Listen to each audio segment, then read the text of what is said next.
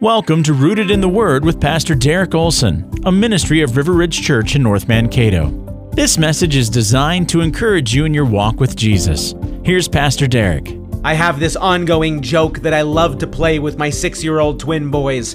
So I'll find a small toy or ball, pick it up when they aren't watching, and put it in my pocket. I will then go up to my boys and prepare them for the greatest magic trick ever. First, I show them that there is nothing in my hands. After they see my hands are empty, I then shout loudly, What's that over there? At which point they inevitably look over there. Then, while they are looking the other way, I take the toy out of my pocket and put it in a closed fist. Finally, once I have their attention again, I simply blow on my hand, open up my grip, and poof, out of thin air, I've made a toy appear.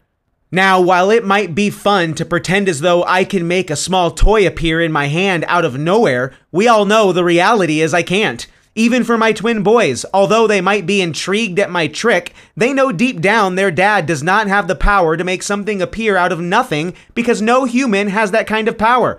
But of course, that doesn't mean this kind of power is non existent. You see, the Bible teaches us that God has this power. While you and I create from material that already exists, God is the only one who has the ability to create out of nothing, or as it's known in the Latin, ex nihilo. The Bible tells us in the opening words of Scripture In the beginning, God created the heavens and the earth. In other words, before there was anything of the created order, there was the eternal God.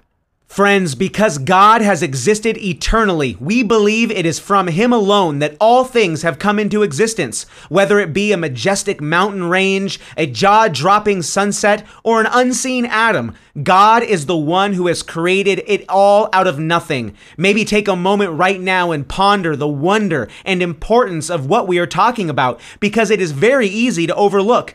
God as creator is foundational to the biblical worldview. If God is not the creator of all, then his power is rivaled. He is not sovereign, and we have nothing to stand on. Friends, God is the creator of all, and because this is true, it follows that he is Lord or master over all. Colossians 1:16 tells us in regard to Jesus, for by him all things were created. All things were created through him and for him. You see, God created all things out of nothing for his own glory. And with these things in mind, let me exhort you to submit yourself to the authority of God as creator and live for the spread of his fame rather than your own. Thank you for listening to Rooted in the Word. May your life be firmly grounded in the goodness of God and the foundation of the truth. Find out more at riverridgecato.org.